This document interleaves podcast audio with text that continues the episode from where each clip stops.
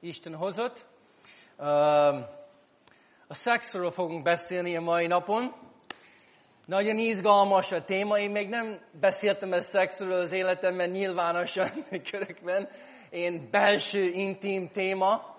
Sokat beszéltem kapcsolatokról, kommunikációról, konfliktus kezelés, hogy, hogy lehet felkészülni a házasságról, de maga, mint szex, mint téma, még nem beszéltem nyilvánosan. Nem, egy, nem is egy könnyű téma, de, de örül, örülök, hogy, a, hogy van ez a lehetőség nekünk a, a mai napon. És a, nem is, amikor kiküldtük a meghívót, még nem tudtunk, hogy még filmet fogunk megnézni, nehezen volt, nehéz volt kiválasztani egy filmet a témához, de most elárulom, hogy még filmet fogunk megnézni most, de egy George Clooney filmet, az Egek Ura. Nem tudom, hogy ismertek a film, de egy nagyon jó film, legalább azt mondják, hogy nagyon jó. Még nem láttam, ezt se csináltam, hogy levezetni egy filmklubot, és nem láttam a filmet, de bízok azokban, akik kiválasztották, biztos, hogy nagyon jó lesz, és illik a témához.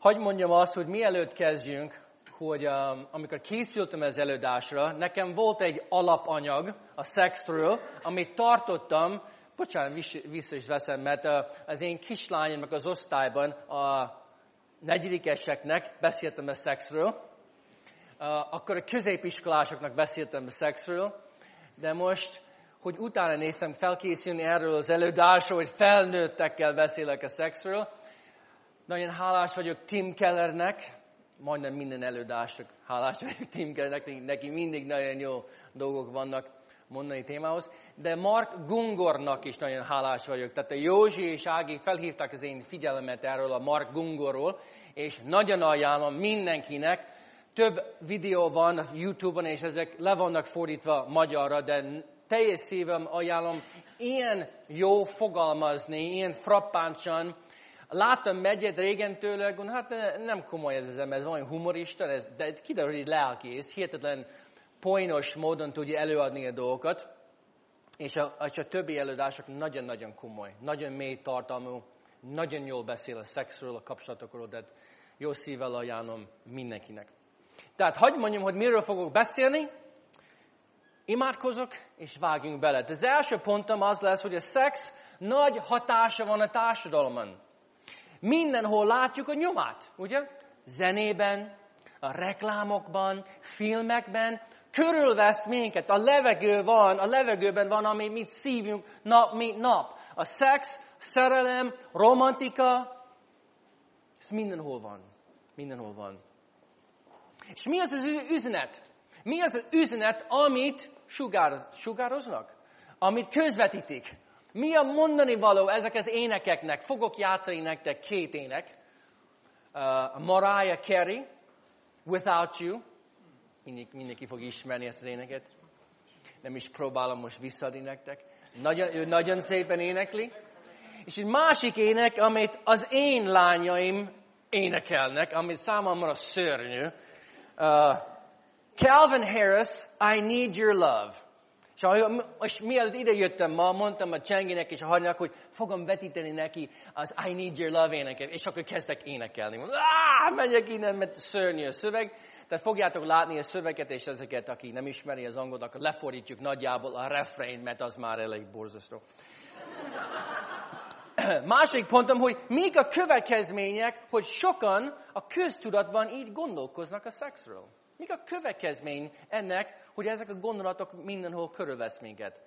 Harmadik, mint keresztény, mi a keresztény válasz? Válasz. Másképpen is lehet viszonyulni a szexhez?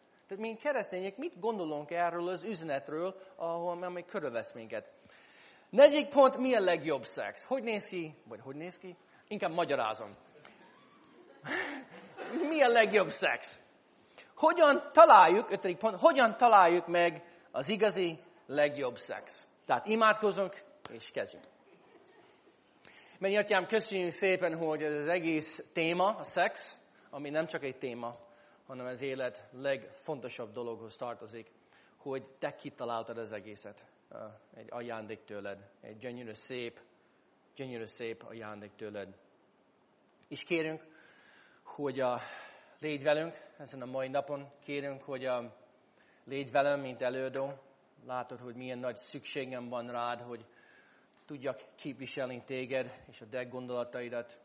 Látod, hogy um, magamtól ez nem fog menni. És én kérek, hogy um, ad a szavakat a számban, hagyd tudjak mindazt elmondani, ami rám bízta, semmi kevesebbet, semmi többet. Kérek, hogy segíts, hogy el tudjam mondani ezeket a dolgokat, hogy értető legyen mindannyiunk számára.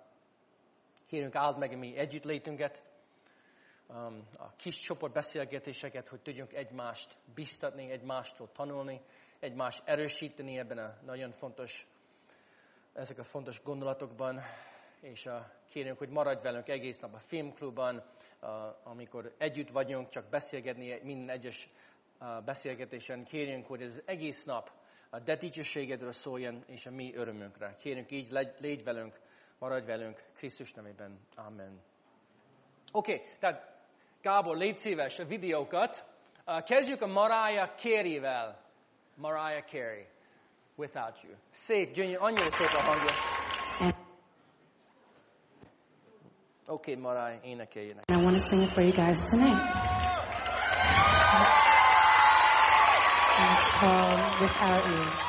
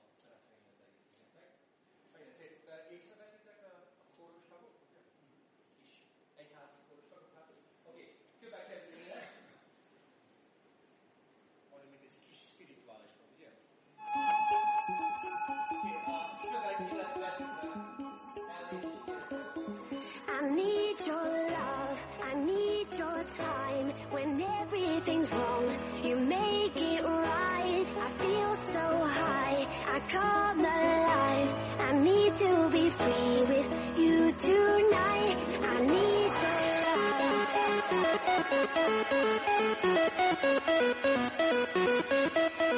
I need your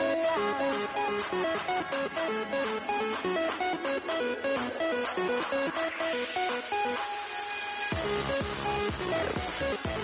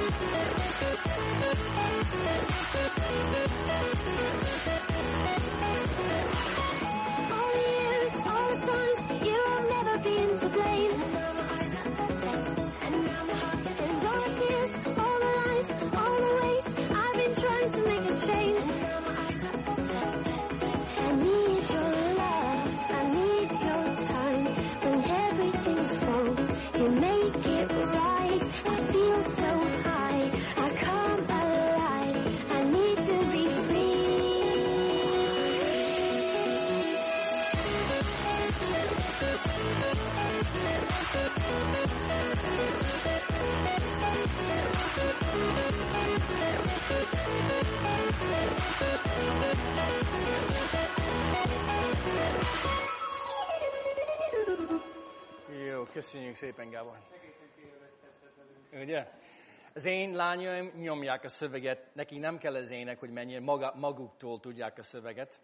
Uh, amikor megérkeztem és leültem a Gábor mellett, és mondtam, hogy ezt a két éneket fogunk levetíteni, akkor ő rögtön mondta, hogy tehát ő is ismer egy másik éneket, amit kapcsolódik a témához. Uh, azt említette, hogy az az ének, hogy perfect. Emléke- Emlékeztek arról szó, hogy um, it has to be perfect. Hogy keresek valakit, aki tökéletesnek kell, hogy legyen. Az is egy nagyon szép ének, de ma- maga a szöveg, vagy ezeket mit akartak üzenni nekünk? Nem tudunk né- egy valaki mással, nem tudunk nélküle élni. Az élet egy hiába valóság, az élet üres. Nem tudunk egy másik valakivel nélkül élni. Nem megy. I need your love. Szükségem van rá. Nem tudom, hogy valami más ének jut az eszetekben, amit, amit adja ezt a, ezt a feelinget, ezt az üzenetet. Még? One in a million? Hm, Nem ismerem, de biztos nagyon szép. Ez egy kicsit magas lett. Um, na, szóval ez a, ez a gondolkodás, ami szerintem mindannyiunk szívünk ezt a levegőt, hogy mindannyiunk keresünk, mindannyiunk vágyunk egy kapcsolatra. Az egy jó dolog? Hogyne? Hogyne? De van egy gondolat az, hogy ez a romantika, a szerelem, van egy valaki, aki boldogát tud tenni engem. Ha kapcsolatba kerülök vele, akkor a mi életünk, wow, ez maga a paradicsom, ugye? Lehozza a mennyet. És nekünk erre van szükségünk, hogy boldogán leszünk. És én kiállok előttetek, és szeretnék szembe menni ezzel a gondolattal. De hál' Isten, hogy nem csak én, hanem Ernest Becker írt egy könyvet, az a cím, hogy The Denial of Death.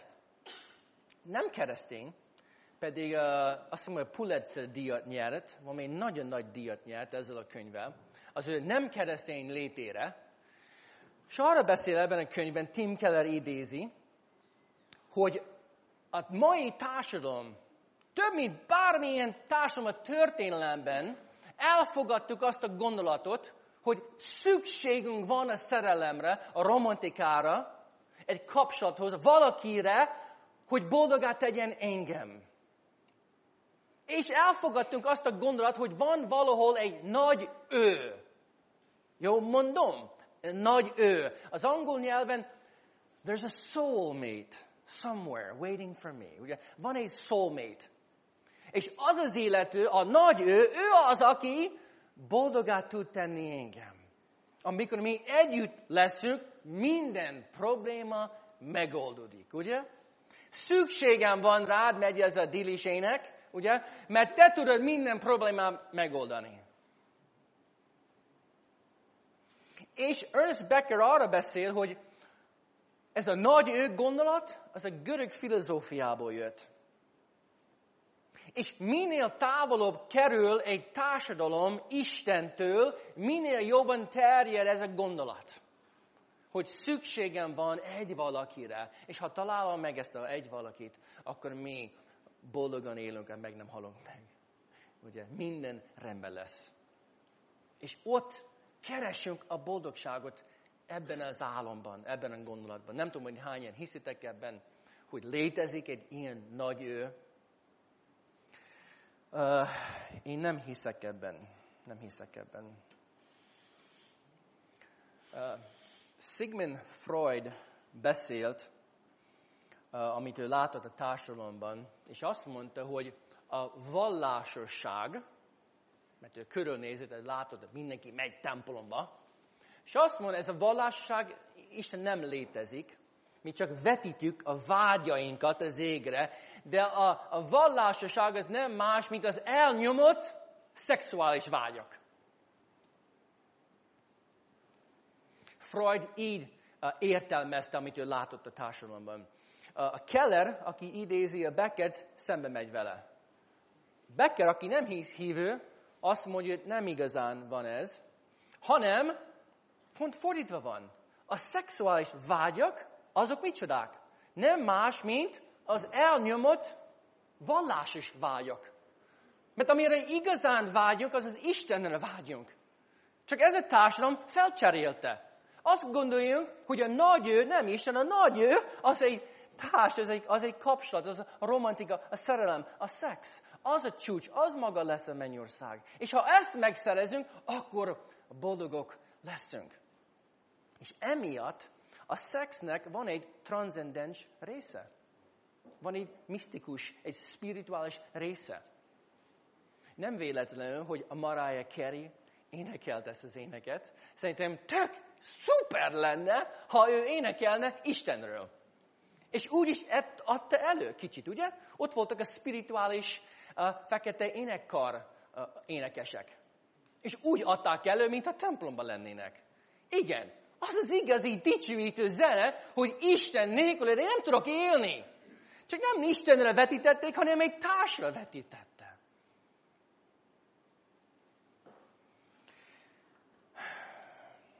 A romantikának, a szerelemnek hihetetlen nagy erővel bír. Ugye? Hihetetlen nagy erővel bír. És sajnos ez a, ez a nagy erő, ez teljesen úgy tud munkálkodni az életünkben, mint egy mester. Uralkodik fölöttünk. Hogy mondjam? Ledominálja az életünket. Nekem ez kell. I need your love. Az egy dolog, hogy elvárásaim vannak a szerelemre, vagy a szeretete. De amikor azt mondjuk, szükségem van rá, az egy másik dolog. Amikor azt gondoljunk, hogy valaki, vagy egy kapcsolat boldogát tud tenni, vagy egy valaki van ezen a világon valahol, ahol mi boldogok leszünk, azt mondom, hogy ez, a, ez az önzésnek a csúcsa. Van valaki valahol a világon, aki azért volt teremtve, csak értem, vagy csak miattam, vagy aki csak engem tud boldogát tenni. Vigyázzunk ezzel a gondolattal. Tehát rengeteget tudnánk beszélni erről, de menjünk tovább. Csak azt szeretném először értelmezni, hogy mi az, ami körülvesz minket. Ez mindenhol van. Mindenhol van. A reklámoktól kezdve. Nekünk ez kell. Erre van szükségünk. Oké. Okay. Következő pont. A, ez a féle gondolkodás hogyan hat ránk? Mik a következmények ennek? Az elvárások, hogy már mondtam, az elvárások lehetnek mások felé. Nekem vannak elvárásaim tűnni felé, a feleségem felé. De amikor azt mondom ki, hogy szükségem van a másikra, és kezdem követelni a másiktól, hogy légy szíves, old meg az én problémáimat, ugye? És hogy ilyen énekeltünk. Azt mondtad, hogy mindig ott leszel velem. Én nem tudok élni nélküled, tessék segíteni, tessék szeretni engem. Amikor kezdjünk követelni a másiktól, akkor az egyenesen, hogy kezdjünk tönkretenni azt a kapcsolatot, mert a másik ember soha nem tudja azt betölteni, úgy, hogy mi elképzeltünk. És emiatt, mert ez a féle gondolkodás igazán vezet minket az önzésre, ez a féle gondolkodás pontosan tönkre tesz a kapcsolatokat. Tönkre teszi a kapcsolatokat.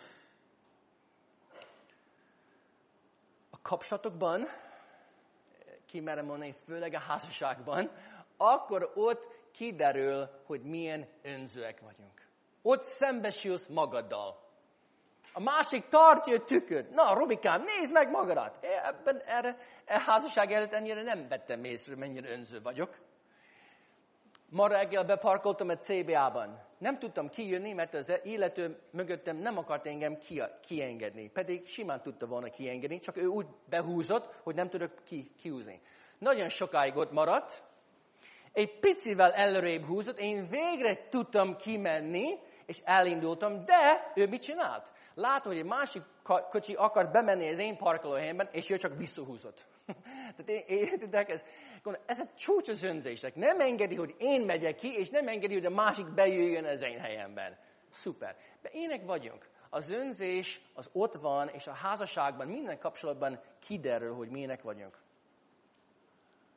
Mi történik, amikor a másik nem azt adja nekem, amit én elvárok tőle? Akkor indul egy, egy folyamat. Először csalódunk, haragszunk, dühösek vagyunk, ugye, elkeseredünk, levágunk egy nagy hisztit. Meg vagyok sértődve.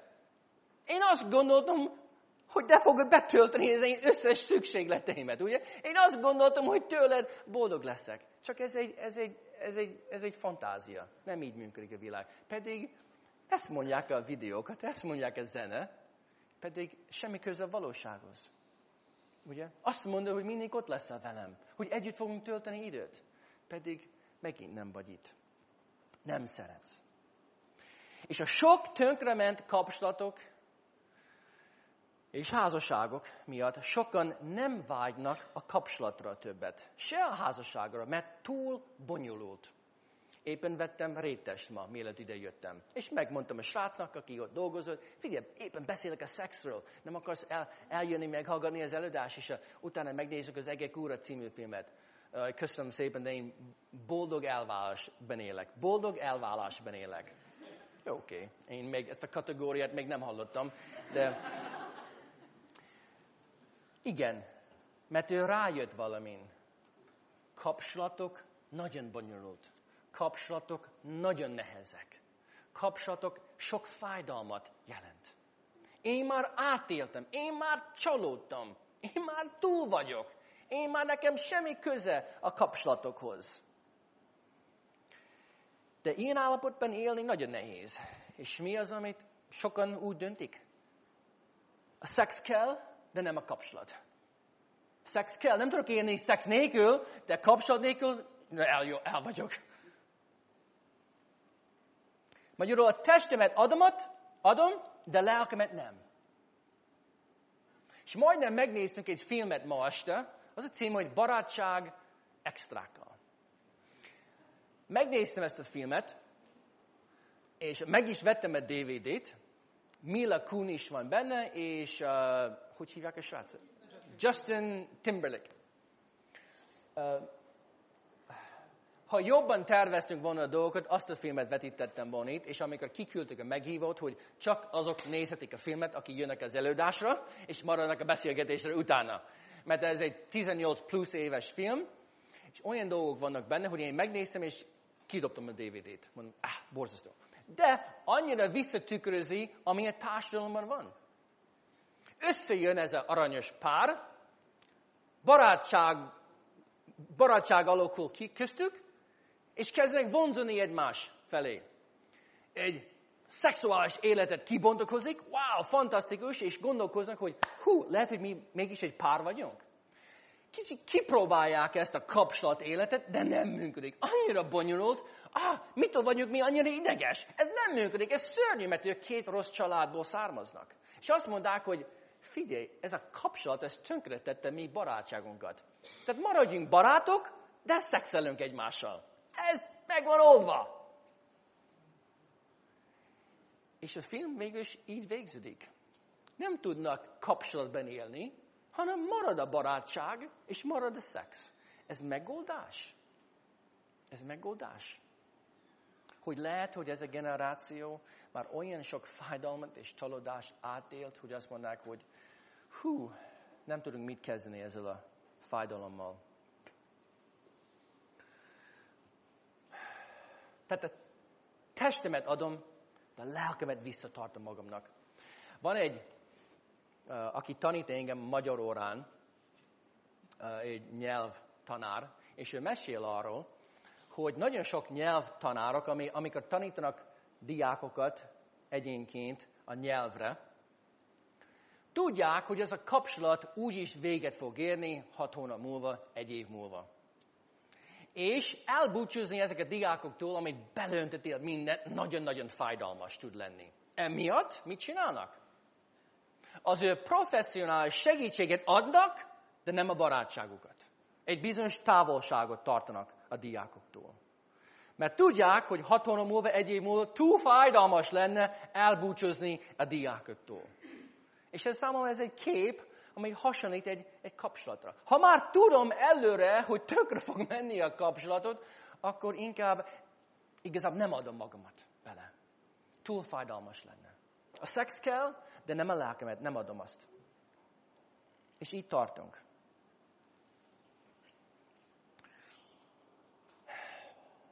Akkor milyen megoldások vannak? Ha ennyire bonyolult kapcsolatok, annyira fájdalmas dolog élni, kapcsolatban van valakivel, de nekünk kell a szex, akkor milyen megoldások vannak?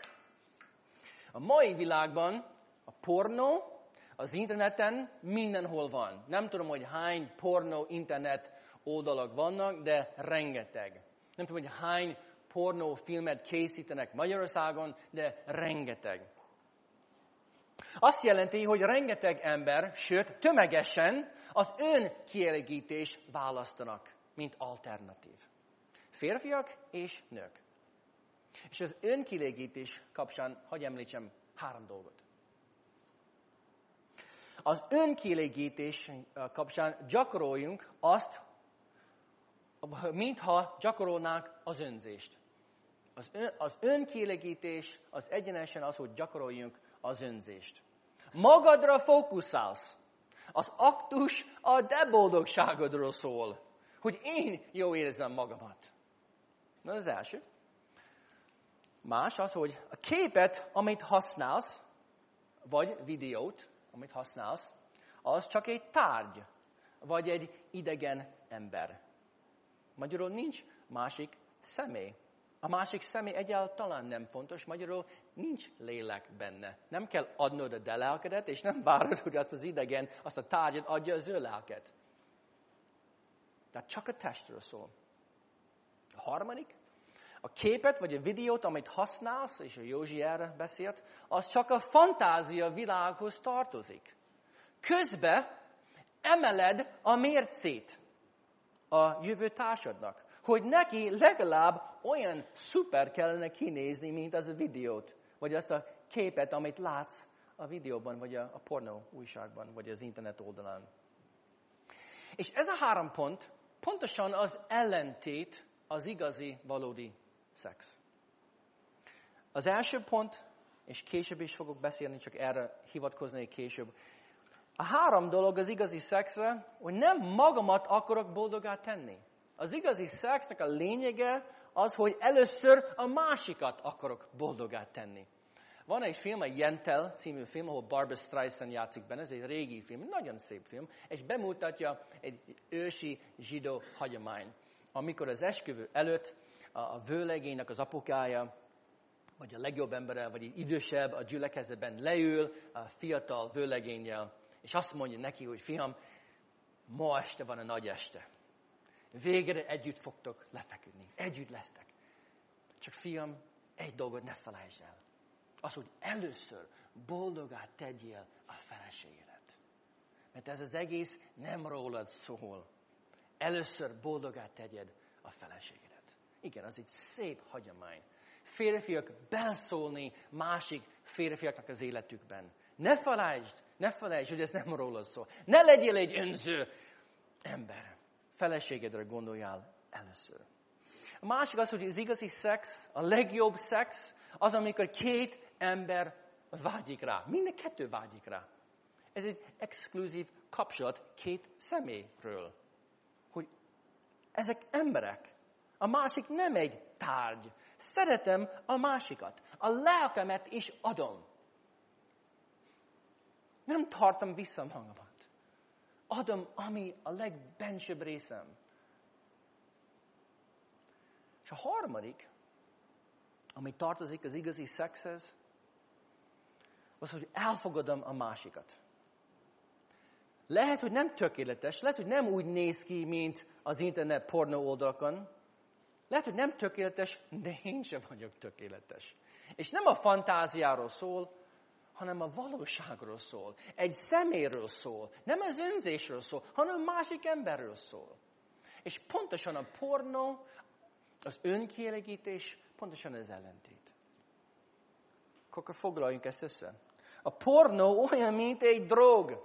Olyan, mint egy drog, ami tönkre teszi az embert, aki használja. Lusta és önzővé teszi az életőt, aki használja a pornót. És ilyen nagy, százan, százötvenen vagyunk, biztos, hogy nagyon sokan használjátok a pornó az interneten. És tudjátok azt, hogy tönkre teszi magatokat. Lustává tesz téged, és önzővé tesz téged. A pornó az olyan, mint ha chipseket zabálnál egész nap. Valahogy ezt is használtam a múlt előadáson, valahogy elfelejtettem, hogy tűnik, hogy ne használ zabálni. De, de mégiscsak az, a pornó az olyan, mintha egész nap chipseket zabálna, és akkor ki, na kész van a vacsora, hát most már nem vagyok éhes. Igen, sokan, akik használják a pornó, képtelenek lefeküdni, és az igazi szexeket, szexet tapasztalni most már. Sok egyidőálló a fantázia világban élnek. És ezért nem képes leadni a mércét. És még mindig várja a tökéletest. Amikor közben ő se tökéletes. Ugye? Ez nagyon érdekes. Mert a, a, a fejünk tele van olyan képek a másik nemre, hogy neki így kellene kinézni. És mert ezek a képek vannak itt, nem tudunk közeledni valakihez, aki, aki nem tökéletes. Nem adunk a mércéből. És azért említettem azt az éneket, amit a Gábor mondta, hogy it's got to be perfect. The other per- a másik személy tökéletesnek kell lenni? Tényleg? Amikor én se vagyok tökéletes? Pornó miatt sok férfi nem is tud szexelni a feleségével. És gondol bele, ez milyen érzés a feleségének. Milyen megalázó dolog. Nagyon sok férfi csak úgy tud szexelni, hogy közben megy egy pornó videó, vagy ott van egy kép a párnán a felesége feje mellett. Milyen megalázó, hogy érzi magát az a feleség? Hogy ő nem elég szép, nem elég vonzó annak a férfinak. Mert ő annyira megszokta a pornó, a fantáziavilágot. És a másik az, hogy az önkielégítés, ami nem az igazi szex, csak egy hasonlatosság. Az orgazmus után, az önkielégítés után mi jön? Egy nagy örömkitörés, nem, mindig egy lelkismert fordulás. Egy lelkismert fordulás. Soha nem az igazi. Az igazi szexben, amikor van az igazi orgazmus, az minden sejt a testedben kezd énekelni a halleluja kórus. Wow, ez fantasztikus volt! Tehát óriási a különbség az igazi szex és a önmagam kreált önkielégítés. Hú, de csend van itt. Oké, okay, de hát lehet erről beszélni a kis csoportban, hogy mindenki beszámoljon kicsit magára, hogy hogy vagy ezzel az önkielégítés kérdéssel, jó? Majd később beszéltek róla. Oké, okay, na. Mi a keresztény választ? Mi a keresztény választ? Másképpen is lehetne viszonyulni a szexhez? Másképpen is lehetne? Én hiszem abban, hogy valójában a nagy ő keresés, az valójában az elrejtett Isten keresés. Én hiszek abban, teljes lelkemmel hiszek abban. De hagyd mondjam ezt először, sokat agyaltam ezen, ha lenne valaki ebben a világban, aki teljesen boldogát tudna tenni téged, de val- tényleg, kielégítene neked téged minden szükségleteid, ott lenne veled, minden problémát megoldaná, boldogok lennétek. Garantálom, hogy Isten nem engedne, hogy az az ember a de közösségében kerüljön. nem engedne. Mert de őt imádnád. Az Isten helyét őt imádnád. Mert amiről beszélünk, ez a nagy ő, az nem más, mint a bálványimádás. Ugye? Amikor valami, valaki más, annyira úgy érzem, hogy szükségem van rá, az a valami kezd uralkodni fölöttem. Nélkülözhetetlen az életemben. Első Mózes 3.15-ben, amikor Isten hozta az ítéletet a feleség férj fölött, hogy fogsz vágyni a férjed fölött, de ő fog uralkodni fölötted. Magyarul az, a házasság, mint intézmény, az már ítélet alatt van. Megengedte, hogy a házasság, ami a legintimitebb kapcsolat, azt se tudja kielégíteni a mi lelkünket. Nem engedi. Nem engedi. De hagyd mondjam azt, hogy ezt így bevezettem a dolgokat, hogy ez nem jelenti, hogy vágyni egy intim kapcsolatra azért rossz dolog. Senki ne gondoljon, hogy én azt mondom, hogy az egy rossz dolog vágyni egy intim kapcsolatra. Sőt, mindannyiunk erre vágyunk. És az egy jó dolog. Nem jó egyedülnek lenni. Az élet baromi nehéz. Az élet baromi nehéz. És szeretnénk tölteni az életünk valakivel, akivel tudnánk megosztani, aki vagyok. Ugye? Az álmaim, a, a vágyaim, a félelmeimet. Ugye? Keresünk valakit, aki tudunk lefeküdni együtt, öleljünk egymást, nevetünk, puszilunk egymást, és csak együtt vagyunk. Hogy ne? Mindenki erről vágyik, erről féle kapcsolatra, hogy valójában boldogok lehetünk egymással. És bármennyire jó az a vágy, vagy én azt mondom, hogy igen, ne nyomjuk le ezt a vágyat, hanem mit mond a Biblia? Ne törődj vele. Nem, egyáltalán nem. A Biblia biztat minket, hogy menjünk az Úrhoz. És ha itt vagy, ebben a teremben, És úgy érzed, hogy lehet, hogy Isten elfelejtkezett rólam. Lehet, hogy csalódtál Istenben. Én szeretnék biztatni téged, hogy ne gondold azt, hogy merjél az Úr menni, és vidd az összes vágyaidat. Legyél őszintén, őszinte az Úrral. Merjél kiáltani hozzá, merjél kimondani, hogy mennyire nehéz ez egyedül lenni. Merjél úgy tekinteni az atyára, hogy ő tényleg veled van és szeret. Engedd, hogy a mennyei atyád valójában vigasztaljon téged. És teljes lényeddel bízni benne, hogy ő nem felejtkezett rólad. Sokszor azt gondoljunk, hogy mintha az Isten valamit tartana tőlem. Valami nagyon jó dolog tart tőlem.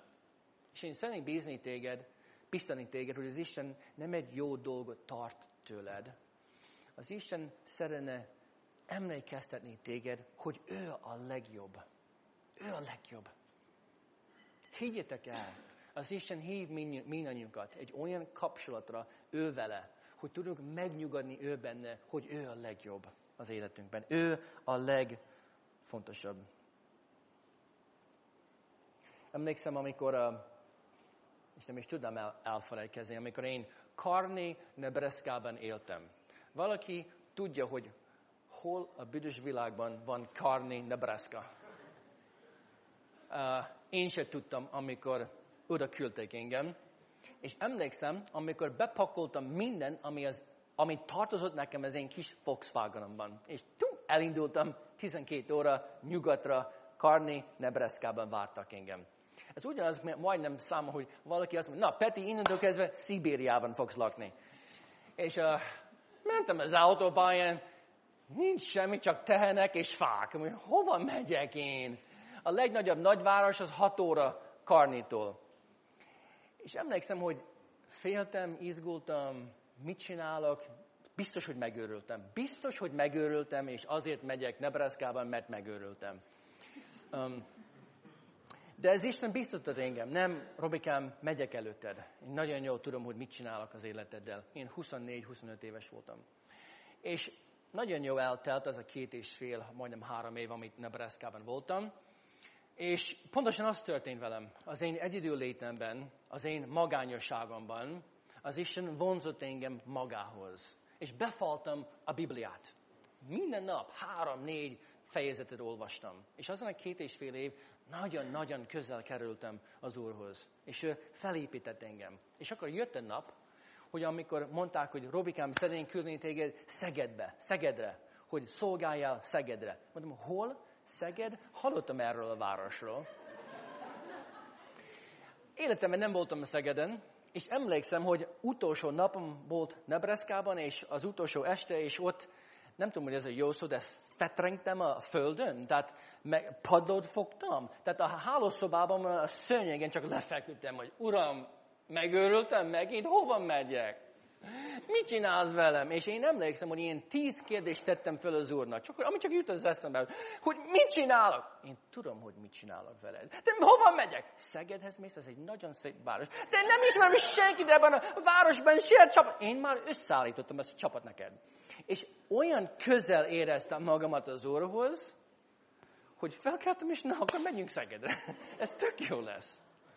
És abban a nagy magány, magányosságban, abban a nagy káoszban, 27 évesen az Isten azt mondja, én viszlek Szegedre, és nagyon jó lesz. Nagyon jó lett, nagyon jó volt. A lényeg az, hogy engedj, hogy az Isten felépítsen téged. Felépítsen téged, hogy erős legyél. Van egy mondat az angol nyelvben, until God isn't all you've got, He isn't all you need. Until God isn't all you've got, He won't be all that you need. Ameddig, ameddig, nem tudom, hogy valaki jobban tudna ezt lefordítani nekem, ameddig csak Istened van, akkor mindig más dolgokra fogsz kívánni. De amikor Isten az egyetlen, aki van az életedben, mert ő betölti az összes szükségleteimet, akkor erős vagy. És ez, amit nekünk újra és újra át kell élnünk hogy ő akar formálni minket, a mi hitünket, a karakterünket, hogy tanuljunk meg, mit jelent türelmesnek lenni, és bízni és várni az Úrban. Mit jelent erősnek lenni az Istennel? Mit jelent erősnek lenni az Istennel? Nemet tudsz mondani, hogy a másik ember ne legyen a bálványod. Hogy ne függjél a másik embertől hogy ne annyira vágyjál egy kapcsolatra, mintha nekem szükségem lenne erre a kapcsolatra, vagy erről a szemére. Ez, amit erősnek lenni. Ez, amit jelent erősnek lenni. Hogy a másik ember ne uralkodjon fölöttem, hogy annyira gyenge vagyok, hogy úgy érzem, hogy szükségem van erre a kapcsolatra, erről a szemére. És ez egy igazi harc, ugye? Ez egy igazi harc, amikor az egész világ azt mondja, hogy neked szükséged van erről a szerelemről, erről a szemére, hogy boldog legyél. És a kereszténység mondja, ez egy hazugság. Isten elég neked. A másik az, hogy mit jelent erősnek lenni, az, hogy boldog vagy, és a jelenben tudsz élni. A jelenben tudsz élni. És nem aggódni, vagy várni, hogy majd egyszer boldog leszek. Az Isten azt mondja, hogy én elég vagyok, hogy boldogá tudlak tenni. És éljél a jelenben. Éljél most boldogan. És azt mondom neked, ha most nem vagy boldog, és vágysz, hogy majd egyszer boldog leszek, amikor jön az a valaki, akkor lehet, hogy jobb, hogy vigyázzál. Mert lehet, hogy te fogod tönkretenni ezt a kapcsolatot. Engedj, hogy Isten legyen a boldogság forrásodat. A harmadik dolog, Erősnek és bátornak lenni azt jelenti, hogy teljesen átadtam az életemet Jézus Krisztusnak. Ő az én megváltom. Ő az én Uram. És ha ő küld engem Nebraskában, Szibériában, én oda megyek. Mert ő is ott lesz velem. Máté 11.28, jöjjetek hozzám mindenki, aki fel, elfáradtatok. Tanuljál meg, mit jelent meghalni magadnak. A kereszténységben mi azt mondjuk, hogy a házasságban a fő lecke az, hogy vedd már észre, hogy mennyire önző vagy. És engedj, hogy a társad megmutatja és megmondja neked. Sokkal önzőbb vagy, mint el tudod képzelni. Ezt a leckét már 20 éve tanulom. 20 éve. János 12, 24, 24 azt mondja, hogy ha mag nem hal meg, egyedül marad. És Jézus biztat mindannyiukat, merjél meghalni. Merjél meghalni a te önzésednek. Az a mag vetik a földbe. És, és ha a mag nem hal meg, akkor ott marad egyedül, ugye? A mag, amit vetik a földbe, az meg kell halni. Hogy néz ki az a mag, ami a földben van, ami még nem halt meg? Hideg van itt lehet, jaj, de rosszul érzem magamat, kicsit szoros, a koszos, á, borzasztó. Kicsit hisztízik az a mag, ugye? Nem jó érzem magamat itt. Ilyenek vagyunk. Én akarok boldog lenni, nem akarok meghalni. És amikor hisztizunk, panaszkodunk, kritizálunk, ez az, azért, mert nem, nem értettük, hogy mit jelent meghalni. Az én egomnak, az én önzésemnek. El tudod felejtkezni magadról? És teljesen magadat bízni Krisztusra? Uram, látod az én vágyaimat, látod az én fájdalmat, látod az én magányaimat, látod az én hormonjaimat. És Jézus azt mondja, én elég vagyok neked. Elhiszed ezt? A házasságban élni egy, egy jó dolog, de egyedül lenni is jó a keresztény üzenet itt nagyon-nagyon radikális. A Pál, amikor ezt kimondta, hogy jó egyedülnek lenni, az egy forradalmi mondás abban a, abban a társadalomban. Csak a prostituáltak egyedülállók voltak akkor. És Pál azt mondja, hogy figyelj, jó dolog házasban, házasságban élni, de nagyon jó dolog egyedül maradni. Sőt, szeretném, hogy tudjátok, hogy aki házasságban fognak élni, sok baj, sok problémát fognak tapasztalni. Ugye? Ez az egyik fő tanítás az első Korintius héten. Tehát a Biblia nagyon valós képet fest a házasságról. Magyarul ne gondoljál, hogy oké, okay, oké, okay, Robikám, akkor én erős leszek, ameddig nem leszek házas. Nem, ez nem így van. A házasságban is kell, hogy erős legyél. Ugye? A házasságban is Krisztus kell, hogy legyen az első. A prioritás. És én úgy, ezt úgy élem át, hogy bár mennyire intim az én kapcsolatom Tündivel, a Tündi a második. Az én legjobb barátom az Jézus Krisztus. És ha, ha ezt fordítom az egészet, akkor én fogom tönkretenni az egészet.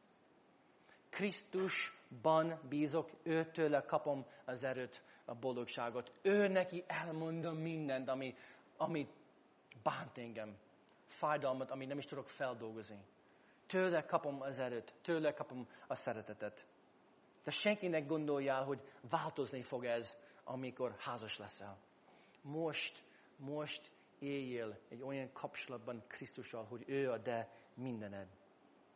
Mert tudod, hogy a házasságban is kell, hogy ez így legyen. És Isten megengedte ezt a korszakot az életednek, hogy egyedül vagy, hogy tudsz ő hozzá fordulni, és lapozni, lapozni, lapozni, és olvasni a Bibliát. A múlt hónapban itt beszéltünk a Bibliáról, és én úgy örültem annak az előadásnak. Az is egy olyan intim dolog. Olvasod a Bibliát? Szoktál találkozni Krisztussal? Remélem, hogy a Bibliád úgy néz ki, mint egy használt könyv, ami tele van könnyekkel, hogy Krisztus ott találkozik veled.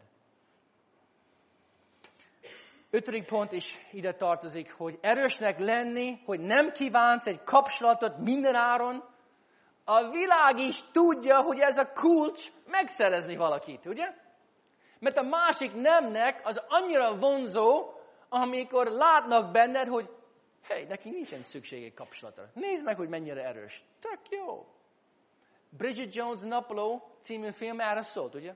Bridget Jones kipipálta, hogy a következő év milyennek kell neki lenni. Olyan erős kell lennem, hogy a másik azt gondolják, hogy nekem nincsen szükségem egy kapcsolatra. Csak ez egy kicsit egy színé, mintha nekem el kell játszani. De mi, mi keresztények azt mondjuk, hogy ne játszd el, hanem legyél erős Krisztusban. Krisztus meg tud tenni téged erős minden nap. Ez egy mindennapi harc. Vagy Pokolba a szerelem című film. Az is egy világi film. És ugyanarról szól a film. A legjobb módja megszerezni egy társat, a másik nem, az, hogy legyél erős. Hogy neked nincsen szükséged egy kapcsolatra. Oké, okay, mi a legjobb szex? Negyedik pontom. És most kicsit vissza fogom említeni azok a dolgok, mely kontrasztba tettem az önkielégítéssel. Tehát mi a legjobb szex? Hagy mondjam először azt, az biztos, hogy egy, egy férfi és egy nő csak lefekszenek egymással, és neki esnek az aktusnak, nem biztos, hogy abból jó szex lesz, ugye? Nem biztos. Sőt, biztos, hogy nem lesz jó. Mert ugye a nők, ugye, ők elindulnak, mint a gőzmozdonyok. A férfiak mi, mint a motorosok. Elindulunk. Tehát Segének gondoljon a szex, amikor két ember lefekszik egymással, úgy, úgy mennek a dolgok, mint a filmekben. Az, az is a fantázia világhoz tartozik, nem a valóság. Igen, a szex bonyolult. Férfi és a nők, mi nagyon-nagyon mások vagyunk. Hol volt a legjobb szex? Szerintem az Éden kertben volt a legjobb szex, ugye? Hogy a Biblia azt mondja, hogy mezítelenek voltak, és nem szégyelték magukat. Ugye? Mesztelenek voltak.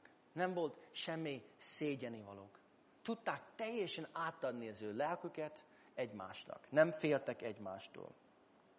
Tehát akkor egy pár dolgot hagy, hagy említsem.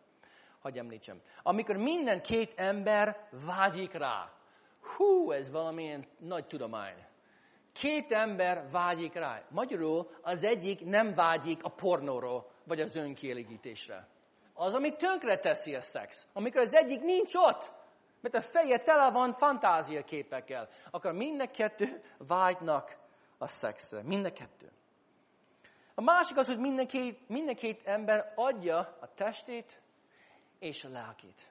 Tehát élnek egy exkluzív kapcsolatban, a házasságban. Oda szánom magamat, teljesen adom magamat. Nem fogom csak szexelni és kilépni. Itt vagyok, a jelenben élek, és a házasság szövetséggel, amely kötöttem, igen, adom magamat, az egész lényemet. Két ember, aki testestől, lelkestől ott vannak egymásért. És a harmadik, amit már mondtam, hogy mindenketten boldog akarnak tenni a másikat először. Nem az önző érdemek vezényelnek őket. A szex, az igazi szex, miért transzcendens, amit mondtam? Miért, miért van az igazi szexnek egy ilyen isteni uh, része? Miért, ilyen, miért van misztikum benne? Miért hasonlít az isteni való kapcsolatunkra? Azért, mert minden egyes ember, mindannyiunk ugyanarra vágyunk. Minden egyes ember arra, vár, arra vágyik, hogy valaki ismeri őt, és hogy szeresse. Én is erre vágyok. Mindannyiunk erre vágyunk. A Dani is erre vágyik. Hogy valaki szeresse őt, és ugyanakkor teljesen ismeri őt. Okay? Most milyen lenne, milyen lenne, ha valaki csak szeret engem, vagy csak akar szeretni engem, de nem ismer engem? Az, az nem túl jó. Nem ismer engem, és szeretni akar engem? Az egy kicsit fura. Kicsit embertelen, hidegen hagy. De mi történik, ha valaki teljesen ismer engem, de nem szeret engem? Hú, az egy, az egy teljes visszutasítás, ugye? Az egy nagyon nagy fájdalommal jár. Ismer engem, de nem szeret engem? Ah, az fáj. Tehát egyik a másik nélkül, egyik se jó. Amire vágyunk a mi lelkünkben a legmélyén, az, hogy valaki teljesen ismerjen engem, és teljesen szeressen engem. Wow! Ez a legjobb, nem? Ez a legjobb. Amire mindannyiunk vágyunk. És azért transzcendens. Azért, mert Isten az egyetlen, Isten az egyetlen, aki mindent tud rólunk, de ugyanakkor tökéletesen szeret minket. Úgy, hogy vagyunk. És mi erre vágyunk. És azért van egy űr mindannyiunknak a szívében. És azért vágyunk egy nagy őre. Mert igazán vágyunk Istenre. Csak nem tudunk erről. Ez egy elnyomott vágy. Elfelejtkezünk Istenre. Tehát a legjobb kapcsolatot az életben se tudja ezt betölteni. A kérdés az, hogy Isten hogyan tud minket szeretni tökéletesen, amikor közben tud mindent rólunk. Tehát Isten, aki szent Isten, aki mindent lát, mindent tud rólunk, az összes vágyaidat, az összes titokzatos bűneidre tud, ismer, amit elkövettél, ami a fejedben van, az én, ami az én szívemben van. Ő látja az én önzésemet, az én irítségemet, és lehetne sorolni. Ő teljes mértékben ismer engem, de ugyanakkor azt mondja, Robikám, én teljes mértékben elfogadlak. És szeretlek úgy, ahogy vagy. És ezt, ezt átélni, amikor padlót fogsz, annál nagyobb vigasztalás nincs a világon. Mert ott mész az Úr elé, és hozod az összes bűnédet, koszosnak érzed magamat, és hozol az összes olyan dolog, hogy érzed magad, mint egy áldozat, hogy mások követtek bűn ellened, és nem bírod. És az Isten azt mondja, mindent tudok rólad. És Robikám, szeretlek. Nem utasít vissza. Ez hogy lehet? Mert az Isten lett az atyánk Jézus Krisztusban. És Jézus Krisztus feláldozta magát értünk. És ha itt vagy először, és ez egy új dolog neked, erről szól az egész élet. Ezt megfogni. Az evangéliumot megfogni. Hogy az Úr Jézus Krisztus feláldozta magát, értem, miattam és helyettem. És az én bűneim Krisztusnak az engesztelő áldozatra van téve. És amikor Isten lát engem, ő mindent tud, de az én bűneim Krisztusra van téve, és Krisztusnak az igazsága, az ő tisztasága rajtam van.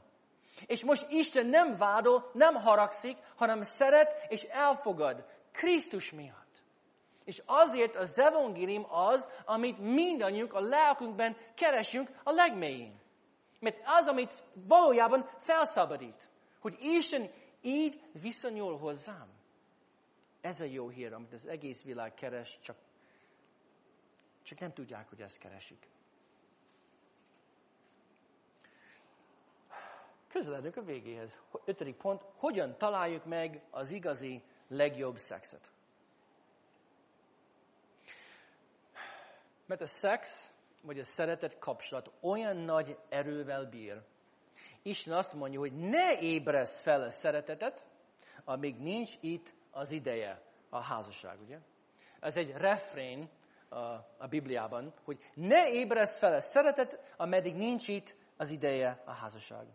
Tehát a szerelem olyan, mint egy tűz. Az is egy képet kapunk a szerelemről a Bibliában. A tűz, egy tűz, amit minden felemészt, ugye? A tűz a helyén, tábortűz, gyönyörű szép, ugye?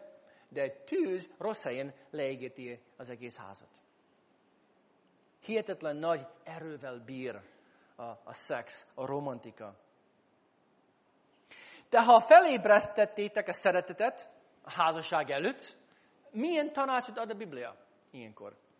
Az Ószövetségnek van nagyon jó tanács, um, ami szerintem zseniális, ahogyan megold, Isten megoldotta. Uh, milyen tanácsot adott a zsidó társadalomnak, ha egy férfi lefekszik egy lányjal? Azt mondja, hogy oké, okay, vedd el feleségül. Lefeküdhetsz vele, megszabtad a törvényt, akkor vedd el feleségül. Most gondoljatok el, milyen szuper dolog lenne, ha minden keresztény középiskola és egyetemnek ez lenne a szabály. Figyeljétek, mi kegyelemből élünk, Isten nagyon kegyelmes vagyunk, nem akarjunk itt szabályokat alkotni, de tudjátok, tud, vegyetek tudomásul, hogy bárkivel tudtok lefeküdni, csak egy dolog, ha lefekszel vele, másnap el kell venni feleségül. Azt hiszem, hogy a fiúk kicsit kétszer gondolják magukat. És a lányok, ugye? Zseniális. Zseniális. Ne felejtsük el, hogy Isten nem alkotott nekünk egy szabályrendszer. Nincs szex a házasság előtt. Mert én mondtam. Nem. Egyáltalán az Isten nagyon bölcs, és végig gondolta a dolgokat. Azt mondja, ne ébresz fel a szeretet, a szerelem, amíg nincs itt az ideje.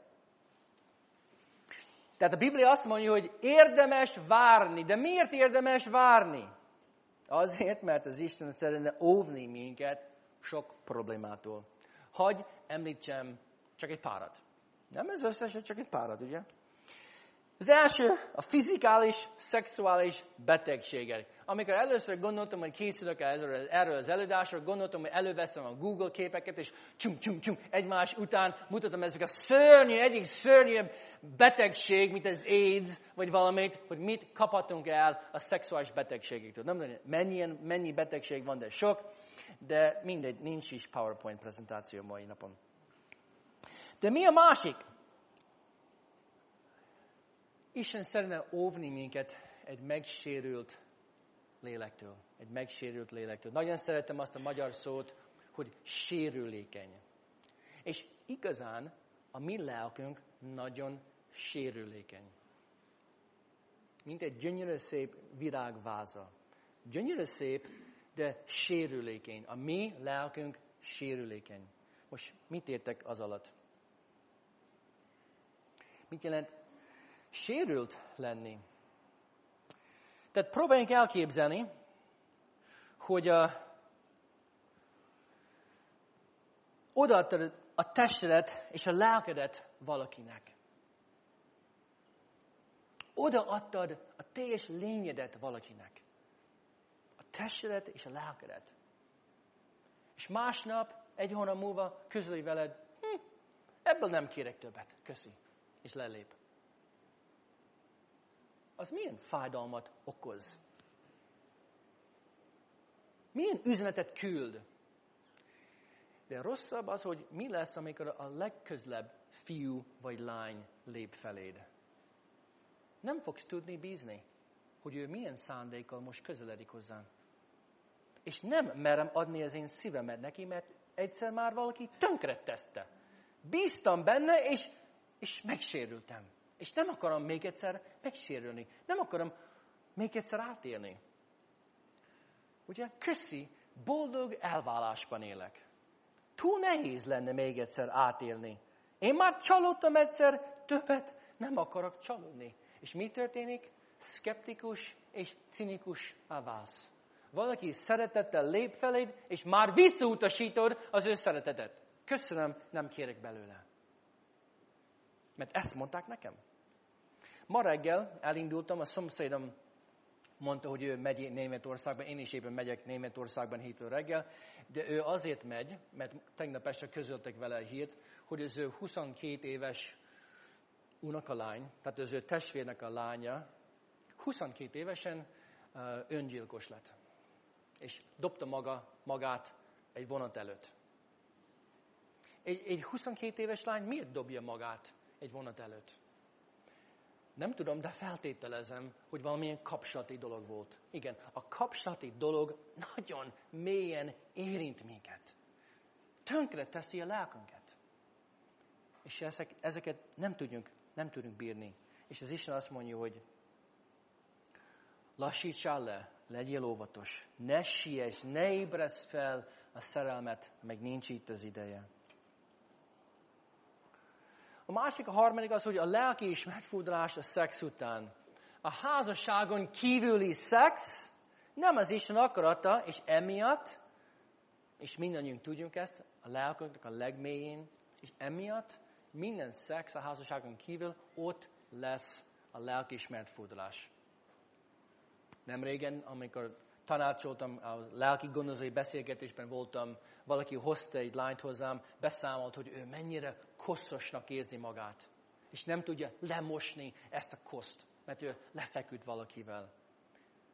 Nem tudta fogalmazni, hogy ez egy lelkiismert furdalás, hogy ez micsoda, de e- erről van szó. Erről van szó. És ha valaki ebben él, és akkor később összeházasodik, hogy tudja élvezni a szexet? Amikor több alkalommal átesett, és állandóan volt egy lelkis megfordulása. Állandóan koszosnak érezte magát. De a legfő oka, hogy az Isten azt mondja, hogy várjál, ne ébresz fel a szeretetet, meg nincs itt az ideje, azért, mert sok idő kell hozzá, hogy igazán ismerjünk valakit. Ugye? Nagyon sok idő kell hozzá. Magyarul érdemes várni. Minden jó dologért érdemes várni. És Isten bíztat minket, hogy igen, várjál, várjál. Ismerkedjél, és hozzál egy döntést. Tehát, tegyünk fel, hogy nem vársz.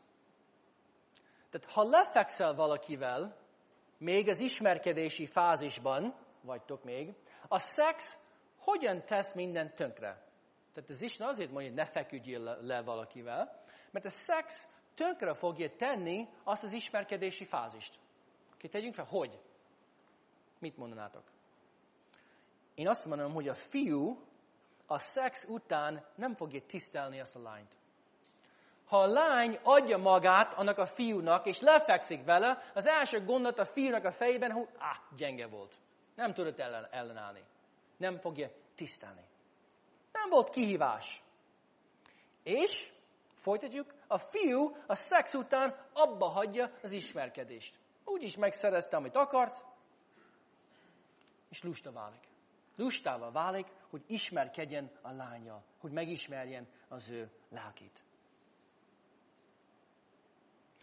Van egy mondat, ugye, hogy mind kettő vakok lesznek. Ugye? A szex az vaká teszi az ember. Nem fogod látni a másiknak a hibáit. Megáll az ismerkedési fázist, vaká tesz téged, hogy nem látod a másiknak a hibáit, ha lefekszel vele. Mark Gungor szerintem sokkal jobban teszi, mondja ezt. Nem vaká teszi, hanem it makes you stupid. hogy buta válsz, vagy idióta válsz. Mert nem igazán ismered, és nem igazán látod a másiknak a hibáit. Gungor úgy, úgy kifejezi magát, hogy ha valami úgy sétál, mint egy borz, ha valaki olyan szaga van, mint egy borz, ha valami úgy néz ki, mint egy borz, az egy borz. Az egy borz.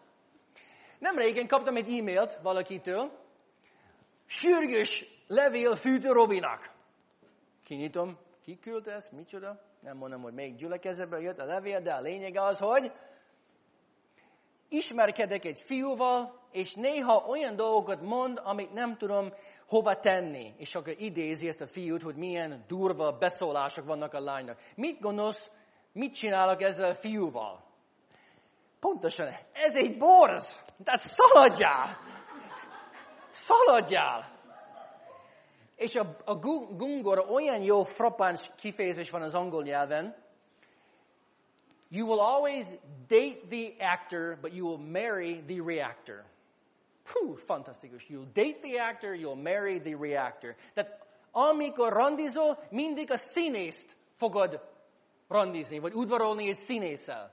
De arra figyeljél, amikor valami rosszul megy. Éppen, mit tudom én, a pincér öntette vizet az ő, az ő ölében, vagy valamit. Vagy kint vagytok, a, és um, a szabadban, és a, sétáltok, és sok szúnyog megtámad titeket, vagy mit tudom én. És nézd meg, hogy hogyan viszonyul, ugye? Vagy a lány hogyan viszonyul. Kezd hisztizni? Panaszkodni? Semmi nem jön, menjünk innen! Vagy a fiú kezd kiabálni, vagy egy kicsit tud nevetni, poénkodni. Tehát ha kezd kiabálni, ahogyan reagál, az lesz a férjed. Ő úgy fog viselkedni házasságban. Tehát akit veszel házasságul, aki lesz a férjed, az nem az actor, a színész az udvarláson, hanem ahogyan reagál a dolgokra. Nagyon-nagyon figyelj. Azok ilyen áruló jelek. Isten akar védeni minket, ez Isten akar védeni téged, hogy ne a pokolba kerüljél. Ha rosszul döntesz, akkor a pokol lesz a ház, a, az életed. Gondold végig, mielőtt döntesz valaki mellett. Ismerd meg őt nagyon-nagyon jó. Mert ha nem, és szexelsz a házasság előtt, vakát tesz téged, idióta leszel, és egy rossz döntést fogsz hozni, amit az egész életen keresztül fogod nagyon-nagyon megsajnálni. Hogy mondom? Bánni. Bánni, az a jó szó. Bánni. Gungor azt is mondja, hogy a szex az olyan, mint egy fájdalomcsillapító a házasságban, ugye? A házasság az nagyon nehéz, de néha a szex az nagyon jókor jön. Ah, köszönöm uram, az nagyon jó eset.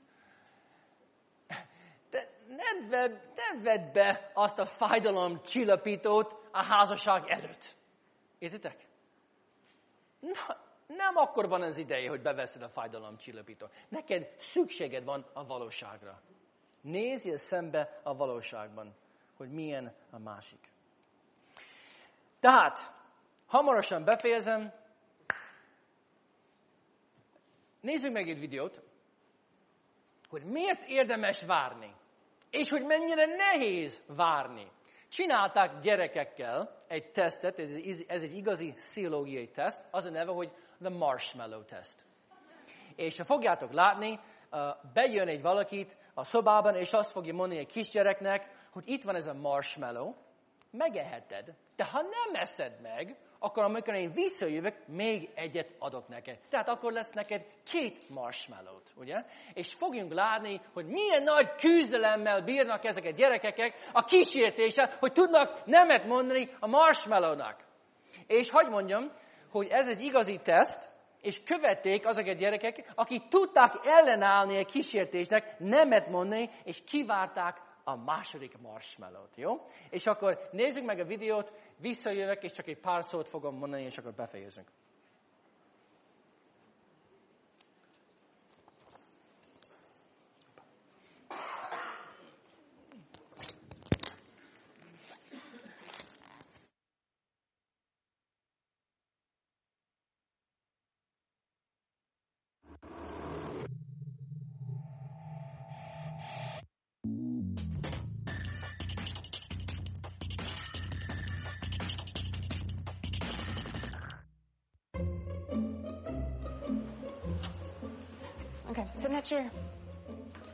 Here's the deal.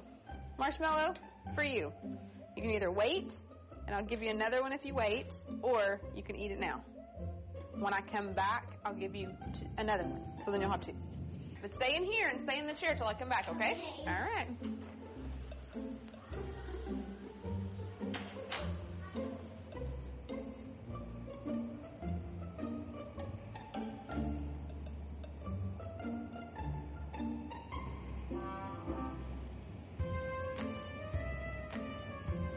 Do something and then I'll come back.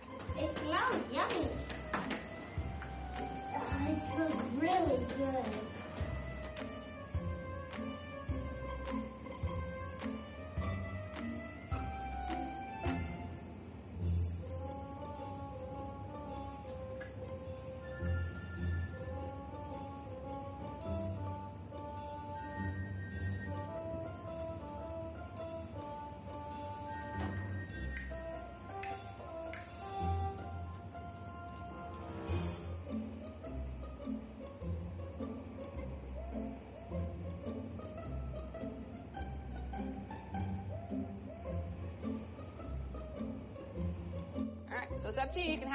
You can wait.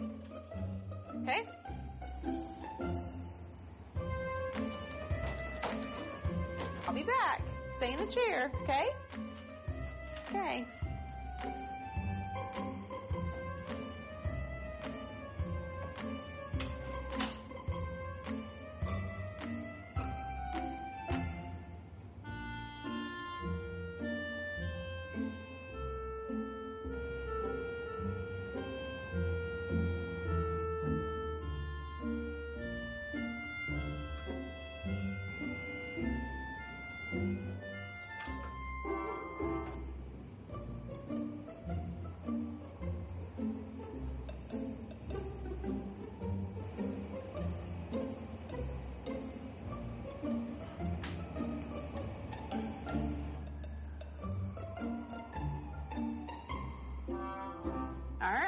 I'm leave and then I'll come back, okay? So you can either eat it right now or you can wait. Either way, okay? Okay.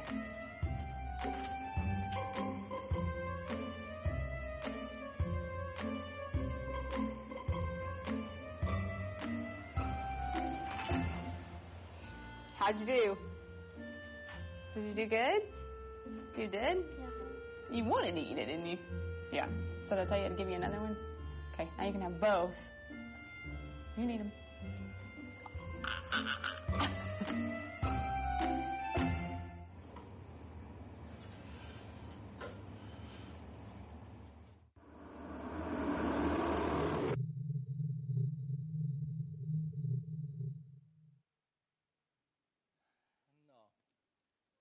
Hogy mindenki látta magát a videóban.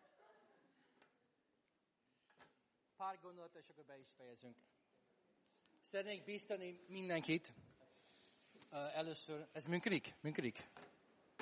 Nem, ugye? Most, most működik, oké. Okay. Pár gondolat az, hogy Biblia azt mondja, példabeszéd 18-ban, hogy aki talált egy feleség, az egy jó dolgot talált. Magyarul keresni kell. Keresni kell egy jó feleség. Szeretnék biztani minden férfit, aki egyedülálló, hogy vedd magadra azt a felelősséget, hogy igen, rajta már múlik, hogyan nézek ki, hogyan öltözök, igen, merjek lépni. Merjek lépni egy, egy lány felé. Mert a Biblia azt mondja, hogy aki feleség talált, az egy jó dolog talált. De ugyanakkor, például beszéd 19-ben azt mondja, hogy egy jó feleség Istentől való ajándék. Szóval nem csak rajtad múlik, nem csak felelős vagy, hanem ez Isten szuverén. És ez egy paradoxon. Minden kettő igaz egyszerre. Az Isten tudja, hogy kit akar adni neked, ki akar adni neked. De neked kell lépni, neked kell cselekedni. És én szeretnék biztatni mindenkit, hogy lépjetek, fiúk. Ne legyetek passzívek. Az Isten adta a ti kezetekben a felelősséget, hogy lépjetek. Nem hallom egy halleluját, vagy egy áment, vagy valamit a lányoktól. Borzasztó.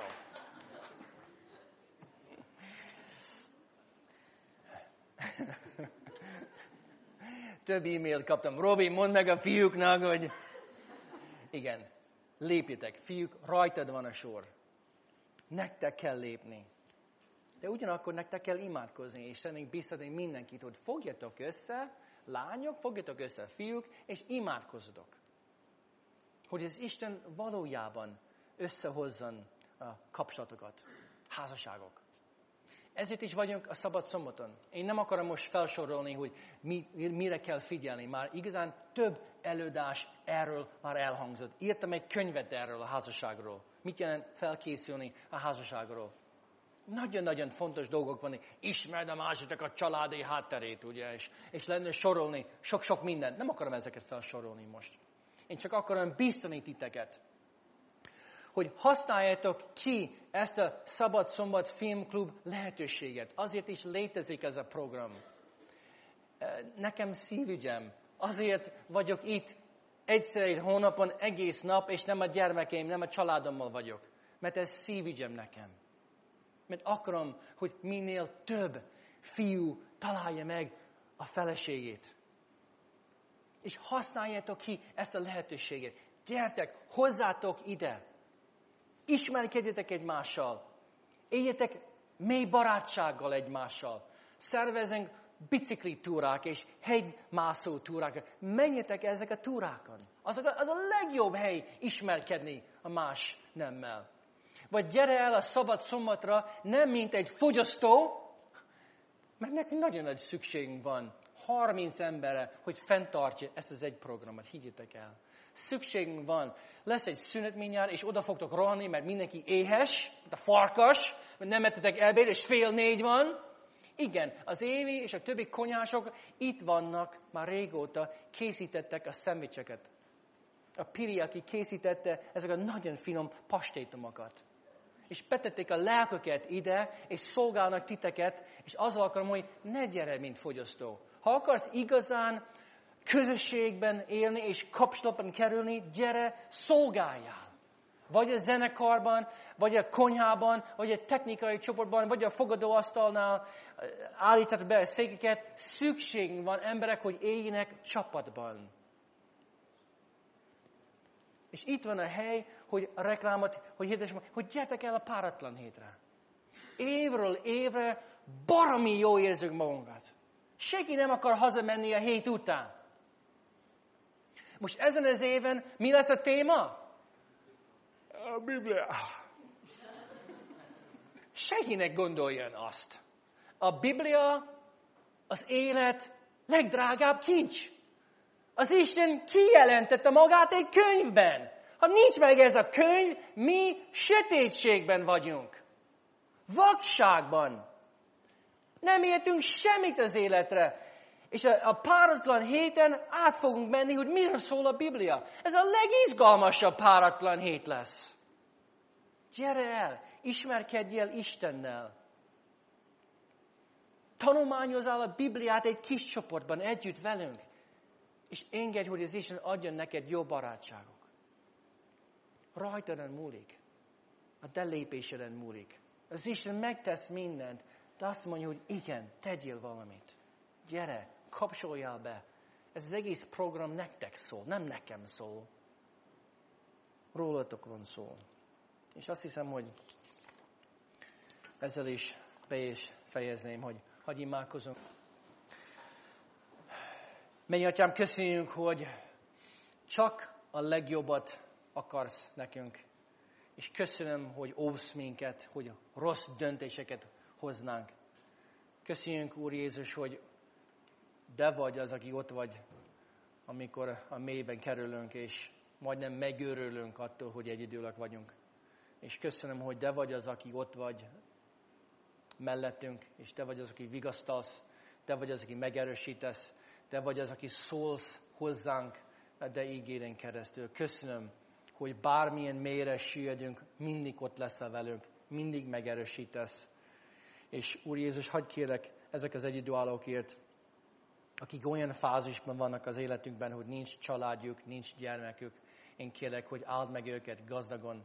Én szeretnék kérni tőled, hogy használd fel ezt az időszakaszt az ő életükben, hogy nagyon-nagyon közel kerülj, kerüljenek de hozzád, hogy mondhatnak azt magukról, hogy megerősödtek, megerősödtek, megedzeltek te benned. és um, átéltek, tapasztaltak a te közösségedet, a te, a te igazságodat, a te szeretetet személyesen. És én kérlek, Úr Jézus, hogy formáld um, nem csak egyéni embereknek a lelküket, hanem formáld ezt a közösséget, hogy minél több, minél erősebb baráti kapcsolatok alakuljanak ki, és hogy minél esküvő legyen, hogy tudjunk téged ünnepelni, hogy te szeretsz minket, és ha nem tartod vissza tőlünk az élet egyik legdrágább kincs a házasság. Kérünk, hogy áld meg, akik itt vannak, áld meg hogy ezt az egész programot, hogy sokan jöjjenek el a páratlan hétre, és hogy együtt tudunk lenni, és örvendezni te előtted, a te jelenlétedben. Kérünk így, maradj velünk egész nap Krisztus nevében. Amen.